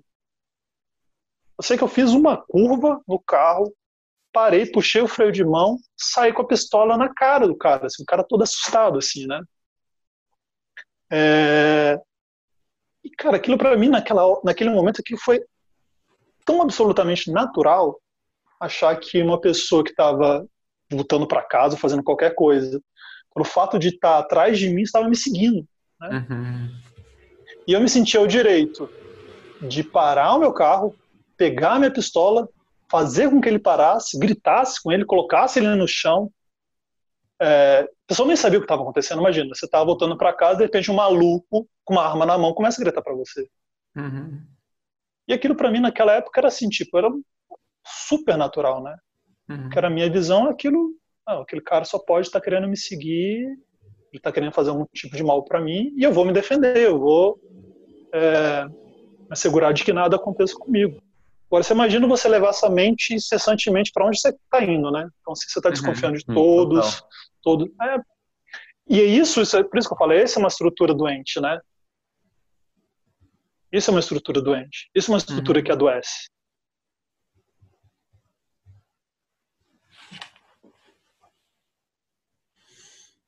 E aí você vai vendo que vários colegas têm isso, né? Vários colegas têm essa, têm essa, tá tendo essa, essa, tem esse, esse, essa ânsia, assim, né? de estar tá sempre tenso. Hum. Você uhum. tá se, sempre que você está andando na rua, você está tenso porque você acha que pode acontecer alguma coisa com você. Uhum. E você recebe um, sempre esses sinais assim do, do tipo é, você tem que voltar vivo para casa, né? Então, e você tem sempre que estar tá armado. O que não, que não faz sentido, né? Você pode não estar armado. Mas aí se cria essa, essa visão de que o policial tem que estar sempre armado tem que estar sempre vigiante, porque o mal está aí. Então, está na rua sempre estressado, está na rua sempre com essa visão que o outro é um inimigo.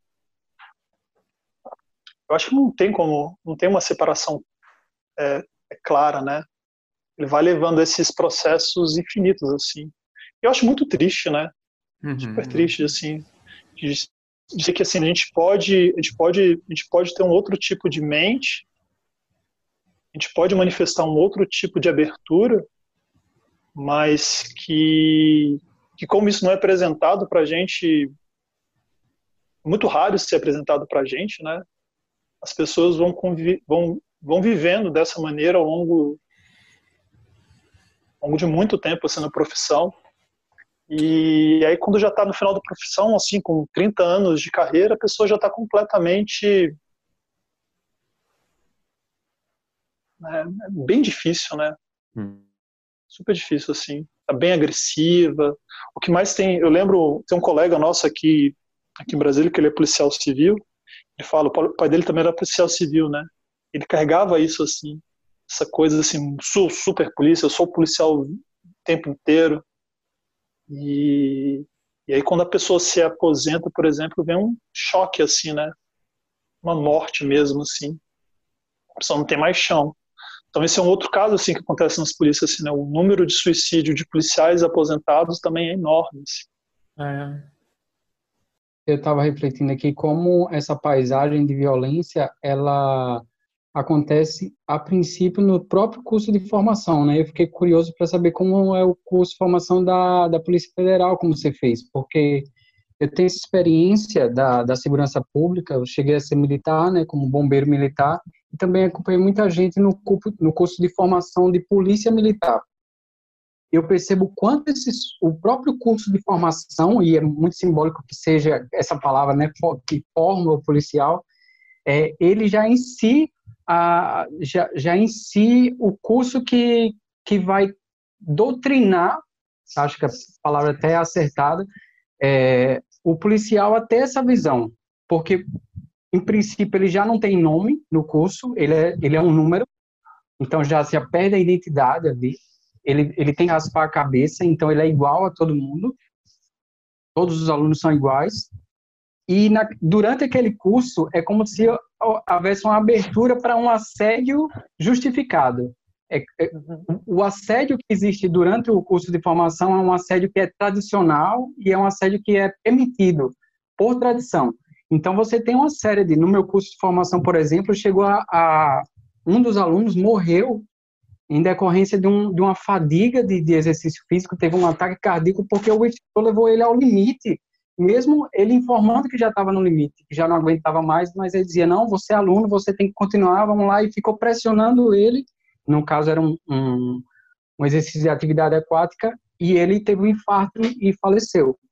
É, então, acho muito sintomático que, que a própria formação desses policiais, eles já é, vão nessa direção de uma figura de violência. Eles são ensinados, por exemplo, a desestressar na violência policial, eles é, colocaram assim: vocês, a gente está estressando vocês aqui, mas vocês vão poder desestressar com o bandido. Da tapa, e é, isso é, foi literalmente dessa forma: dar tapa na cara de bandido é o melhor meio de você desestressar. Então, como não, não ter um policial violento a partir de uma formação como essa, né? Eu fiquei curioso para saber como era da, da Polícia Federal. Ah, eu, eu imagino que na Polícia Militar as coisas sejam um pouco mais complicadas, né? Polícia Federal, custo de formação, é, ainda que tenha uma, uma estrutura que é, que é herdada da, da, do militarismo, né? Ah, ainda assim tem, uma, tem essa questão da hierarquia, da disciplina, né? Da, de uma forma de você comportar, ela seja menos ela seja menos agressiva nesse sentido. Ainda que tenha esse nível de agressão, mas ela seja bem menos. Assim. Eu, por exemplo, se você for me falar da, do curso que eu fiz, eu não experienciei nada disso, né? Mas, de alguma forma, elas já vão tentando te, te, te vender uma bolha de experiência muito específica, né? Então, assim, ela, é, o curso de formação ela vai te colocar você para dentro dessa bolha experiência muito específica do que é ser policial, né? Então você vai vai começar começar a ter a ter a, esse, é, essa visão, por exemplo, do eu estava falando assim, né, do, do quanto você vai ter que desconfiar das pessoas. Cara, isso foi falado muitas vezes no curso de formação, assim, né? O, ó, o papel do policial é estar tá desconfiando sempre. Vocês têm que desconfiar sempre. Então, eles vão começando a te colocar nessa bolha onde você vai, para ter que ter o exercício, achar que isso é uma, uma forma natural de ser, né? Vou, vou estar tá sempre com esse olhar de questionar e duvidar das pessoas, por exemplo, né? Mas no caso da Polícia Federal, é, não, não, não tive essa experiência de, de violência assim, em nenhum momento assim, né?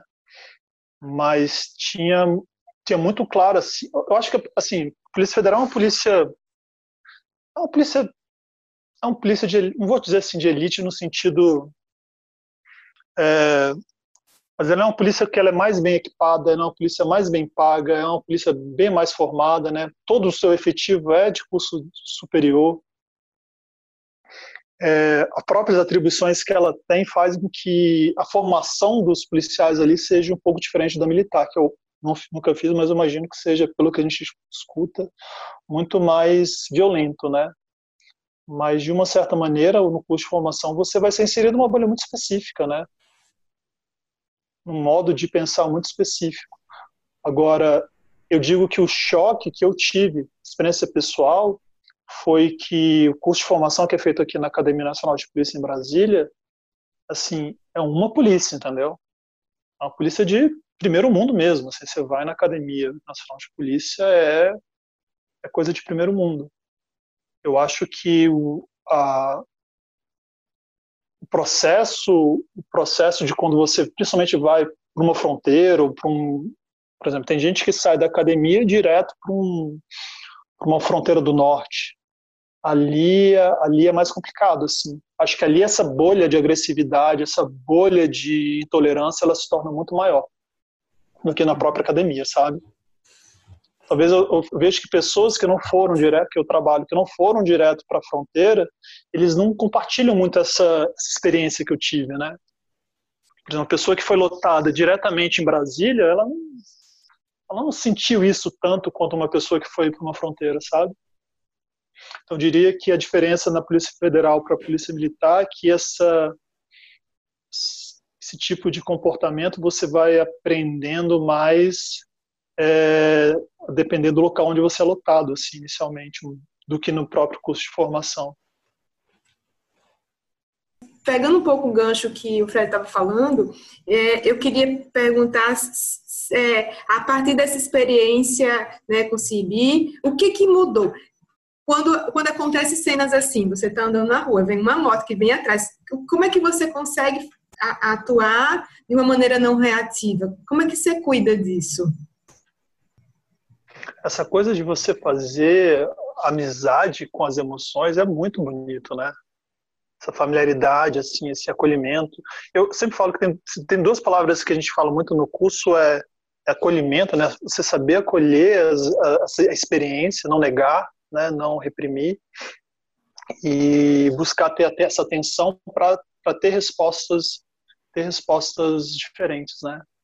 Então, é, se a gente é, começa a treinar essa mente que está mais presente, né, não é tão responsiva, né, ou como Alan Wallace fala, né, essa mente obsessiva compulsiva delusória, a gente começa a treinar essa, essa, essa questão do foco, essa questão da, das intenções fortemente, que é o, o, a base do CB, quando, quando a emoção surge, acho que você vai começando a criar consciência, né? eu sempre, normalmente no curso, eu sempre dou uh, o exemplo do trânsito, assim. É super natural que aqui em Brasília o trânsito nem é, nem é tão ruim assim como, por exemplo, São Paulo, mas é super natural que quando você possa estar no trânsito, se uma pessoa te feche ou, enfim, algum, acontece alguma coisa no trânsito, você automaticamente, a raiva surge, você identificar aquela pessoa como responsável pelo aquele desconforto e querer de alguma forma descontar nela, né? que seja para uma buzina ou mandar ela para algum lugar não tão delicado, né? E, e com CB a gente começa a, a perceber assim, cara, raiva vai surgir. você toma um, susto, uma pessoa surge, aquilo, raiva pode surgir, né? Mas aí você tem essa capacidade com, com treinamento de ter esse espaço de, à medida que a, que a emoção surja, você ter um campo de escolha que possa ser mais benéfico para você e para o outro, né? Que é está ali dentro da estrutura do CIB, né? Quando a gente estuda a, a linha do tempo emocional, os processos emocionais, a gente tem espaço de escolha. Então, é, se a gente está treinando também essa essa capacidade de compreensão cognitiva, né, de como a realidade está se apresentando para nós, e se a gente começa a ter uma, uma, uma, uma perspectiva de ter uma mente mais aberta e curiosa e menos fechada e menos defensora, pode ser natural que quando uma situação dessa ocorra, em vez de você achar que o outro ele é um culpado por alguma coisa, se abre uma experiência para você falar assim, não, de repente essa pessoa que acabou de me, fechar, de me fechar, ela simplesmente não viu que eu estava aqui, ou ela simplesmente está com pressa, ou mesmo que ela esteja estressada, angustiada, cara, né, ela só está ela tá muito pior do que eu, assim, né, se fosse o caso, assim. Então, não tem problema, né? Então, isso começa a. Esse, esse, tipo de trabalho interno começa a fazer com que você interaja com o mundo de uma outra forma, né? Então, por exemplo, eu não, eu não, eu não, mais, eu não fico mais olhando para o mundo, é, para as pessoas que estão na rua, pensando assim, bom, quem é aqui que vai é, me ferir, né? Quem aqui é o meu inimigo, assim, para eu ter cuidado. Se olhar, não, você começa a se olhar, começa a passar a não ter muito sentido, né? Você vai estar atento ao que está acontecendo, claro, e se alguma situação surgir que você precisa reagir, você vai reagir. Mas essa reação ela não vai partir de um ponto de um ponto onde você vai olhar esse outro como uma coisa como inimigo, sabe? Ou como alguma coisa que não deveria estar ali, alguma coisa errada. Você vai entender que aquilo é o que você tem que fazer, assim. Pode surgir uma situação que aquilo é o que você tem que fazer, mas você vai ter uma escolha, uma liberdade vamos dizer, um espaço de escolha para fazer essa para fazer isso, né? Aí, por exemplo, se eu estou numa operação para prender alguma pessoa,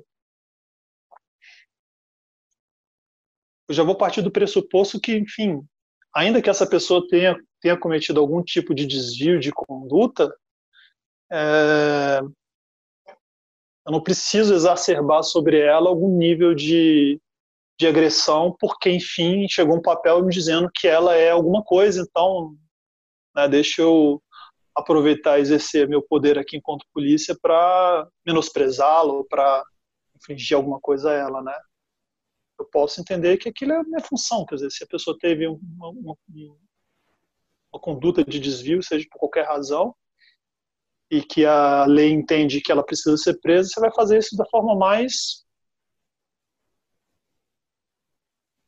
digno possível, vamos dizer assim, né? E eu, eu, tenho, eu tenho a impressão que o, que, o, que o curso vai trazendo isso para as pessoas, sabe?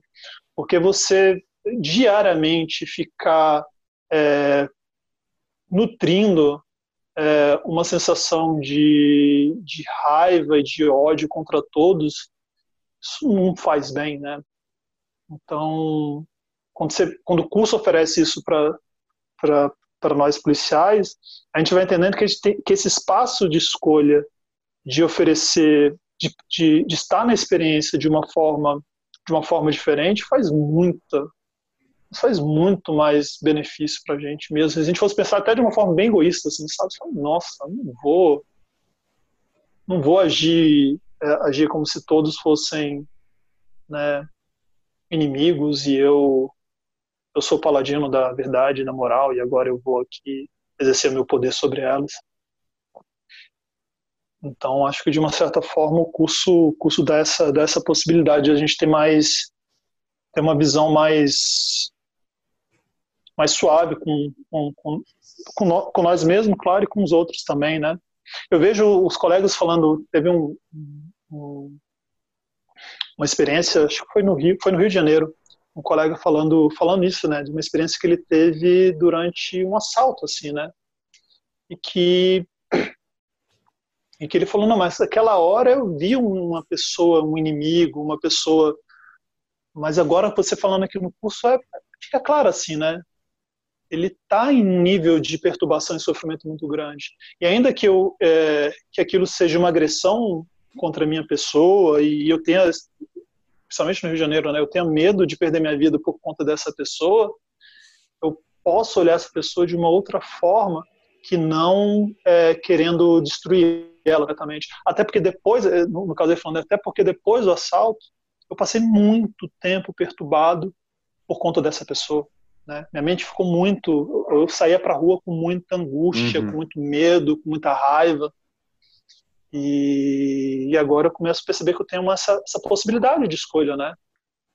De não, de não ficar nutrindo uma sensação de desconfiança incessante para todo lugar que eu vou. Né?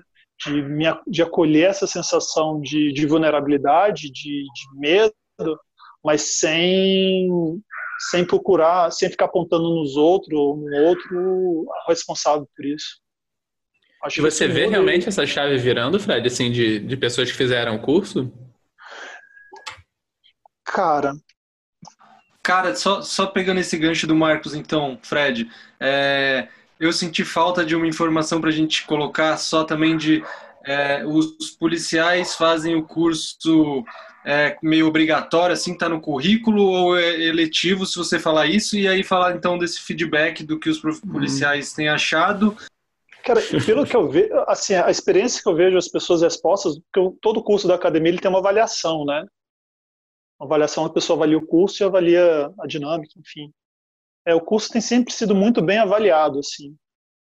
Tanto no, nesse sentido, nesse sentido pessoal, da pessoa começar a ter uma capacidade de gerenciar as suas emoções de uma forma mais benéfica, né? As pessoas sentem que, que o curso efetivamente traz isso. As pessoas, inclusive, pedem que tenha mais horas de curso, que 20 horas é muito pouco, né?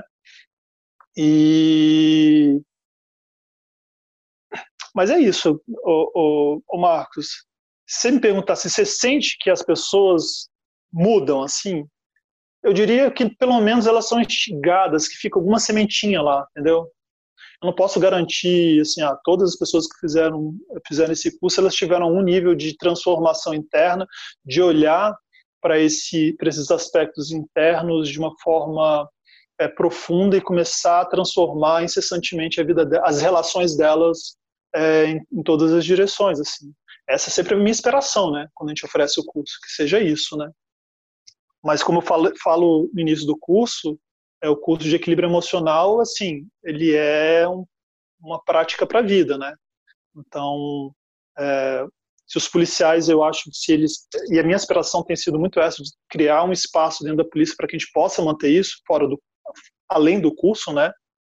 Para que isso seja uma prática é, mais longa, assim, tanto das práticas das práticas das práticas de meditação como também das ferramentas do, CIB, mas eu acho que alguma, algum nível de de alguma forma toca as pessoas, sabe? Respondendo ao Daniel, o curso não é obrigatório, né? Curso é um curso opcional. A pessoa é feito, é lançado uma uma chamada na nossa intranet e a pessoa se inscreve. E aí, olha que dado interessante. Eu acho sempre esse dado super interessante. O curso é opcional. Em geral, a gente abre aí entre 20 a 30 vagas. É, eu diria que, que num curso de 30 pessoas, assim, o curso que a gente mais teve, um terço da turma era, acho que foi essa turma que teve um, a turma que mais teve um terço eram homens a maioria da turma, em geral, não, a maioria da turma, sempre, a maioria é feminina. Uhum. Num lugar que é majoritariamente de homens. É. Exatamente. Não, ainda tem isso. É né? muito reflexo, muita coisa. Inclusive, é. ouvinte do Coemergência também, né? Uhum. Então, isso é, assim, eu acho. Dois terços, pelo menos. Então, assim, o público feminino já, já, ele já vai mais, já tem mais essa primeiro, né, tem essa abertura para olhar para isso, né? né?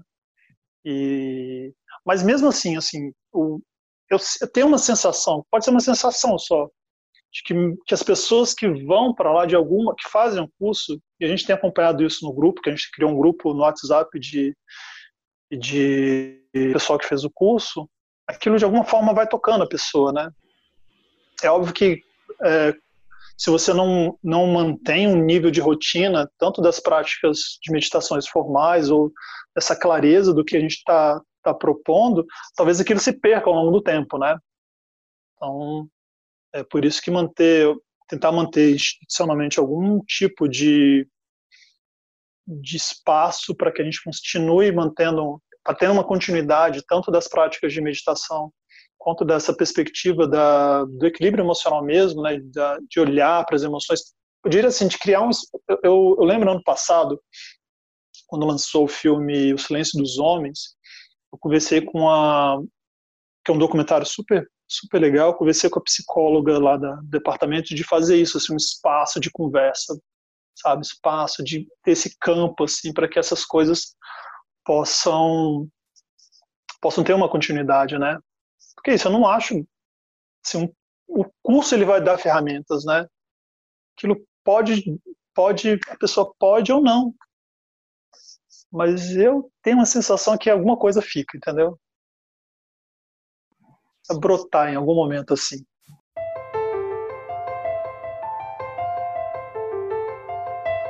Fred, então, para finalizar, a gente faz essa pergunta para os nossos entrevistados.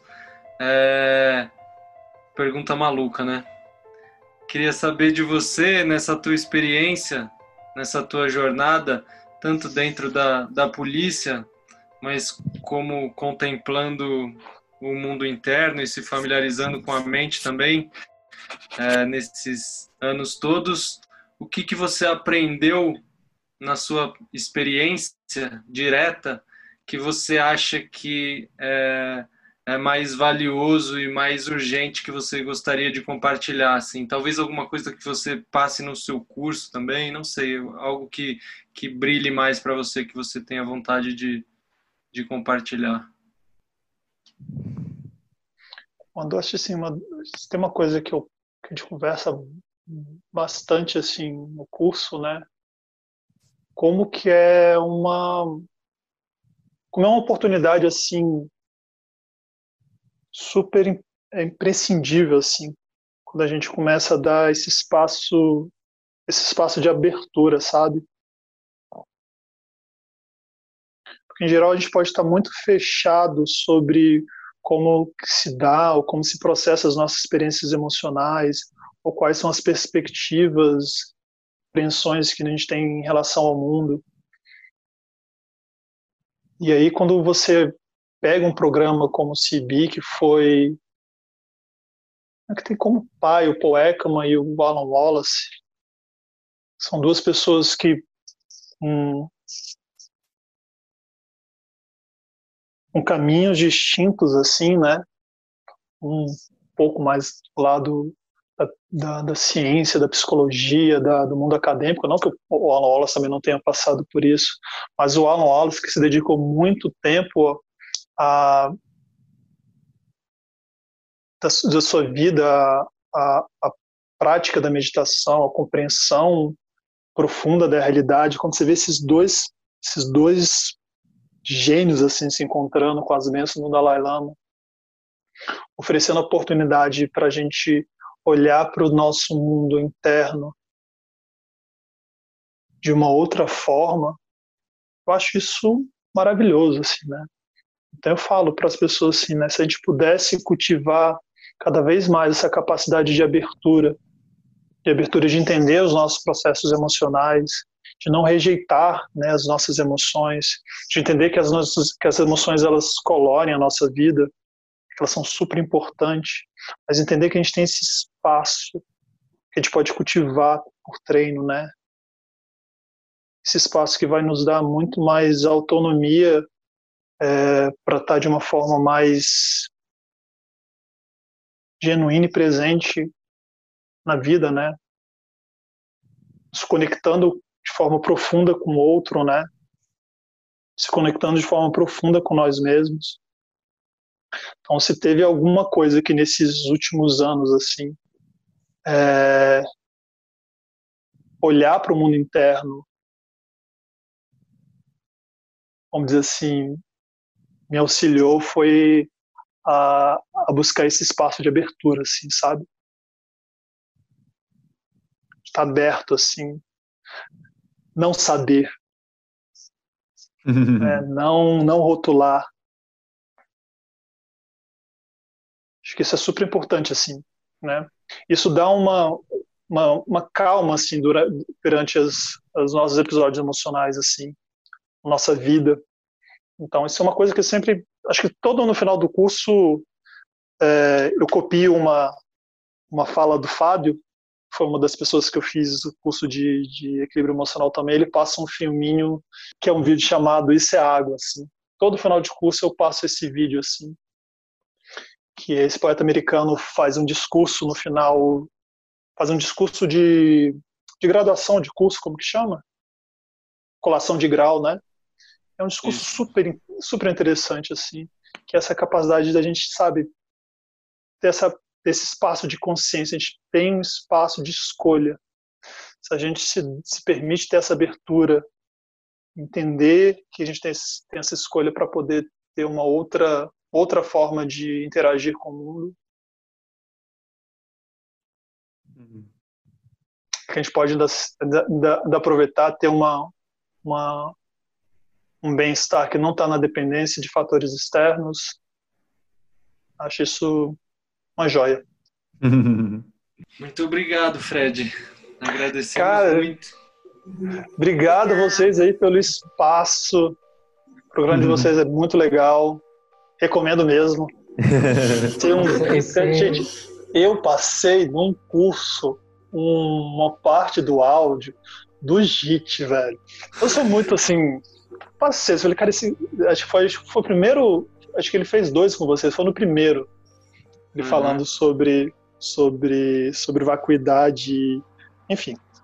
Obviamente que o ponto do curso não era falar sobre vacuidade, mas eu estava querendo mostrar para eles como, é, como que as coisas, eu acho que ele explica bonitinho, né, como as coisas surgem de formas separadas ao mesmo tempo, as pessoas entenderam. Obrigado aí pelo convite para conversar Nossa, com vocês. Mas você falou muito bem. Eu Obrigada acho que você, você, acho que o Dani e o Gui combinaram com você para falar muito bem do CB. a CB deixa quando eles Uma propaganda do CIB. Já... Nossa, foi tudo planejado. A gente está abrindo um curso também agora, Fred, logo mais, então... Eu vi, velho. So... gente... Cara, não sei se vocês podem depois cortar, mas isso me deixou tão feliz quando vi que vocês estavam fazendo isso. O que é que acontece? Dentro da Polícia Federal, a gente só faz presencialmente, né? E quando eu vi que vocês iam oferecer isso, eu falei, poxa... Tá valendo. É, tá valendo, né? E eu tive essa, eu tive no início dessa pandemia, a minha chefe, que é a delegada executiva aqui da superintendência, ela fez o curso de, de equilíbrio emocional. Ela adorou. E aí ela falou: oh, você, você podia fazer nesse período um encontro online com a gente, assim, só para para ter alguma coisa assim. A gente uhum. fez durante o mês de abril, maio e junho, a gente fez esses encontros, cara, uma hora fazer meditação, falar um pouquinho de sobre as emoções e fazer meditação. Aí quando eu via o seu post lá no Facebook falando que ia ter o curso, eu falei, poxa, eu acho que Tem eu vou que pro, eu acho que vou propor para a academia fazer uma coisa online, porque enfim, é o que é a gente vai dá. ter para ter agora. Sim. sim. Não faz, a, a diretoria liberou, você, gente. Então vocês foram assim, vocês o gerente assim, enlouqueceu. Um, um pontapé assim para me deixar, ah, eu acho que eu vou fazer isso também, rapaz. Que massa. tem que fazer, bora. Hum. Muito bom. Obrigado, Fred. Muito obrigado mesmo. Foi, foi ótimo ter você aqui e falar desse, desse tema que a gente não tinha nem tateado ainda no Coemergência, é tão importante, tão fundamental e ainda mais com esse olhar que você tem e trouxe para a gente. Então, valeu. E uhum. obrigado a todo mundo. E a gente se encontra em 15 dias sem permanência permitir. Valeu. Obrigada.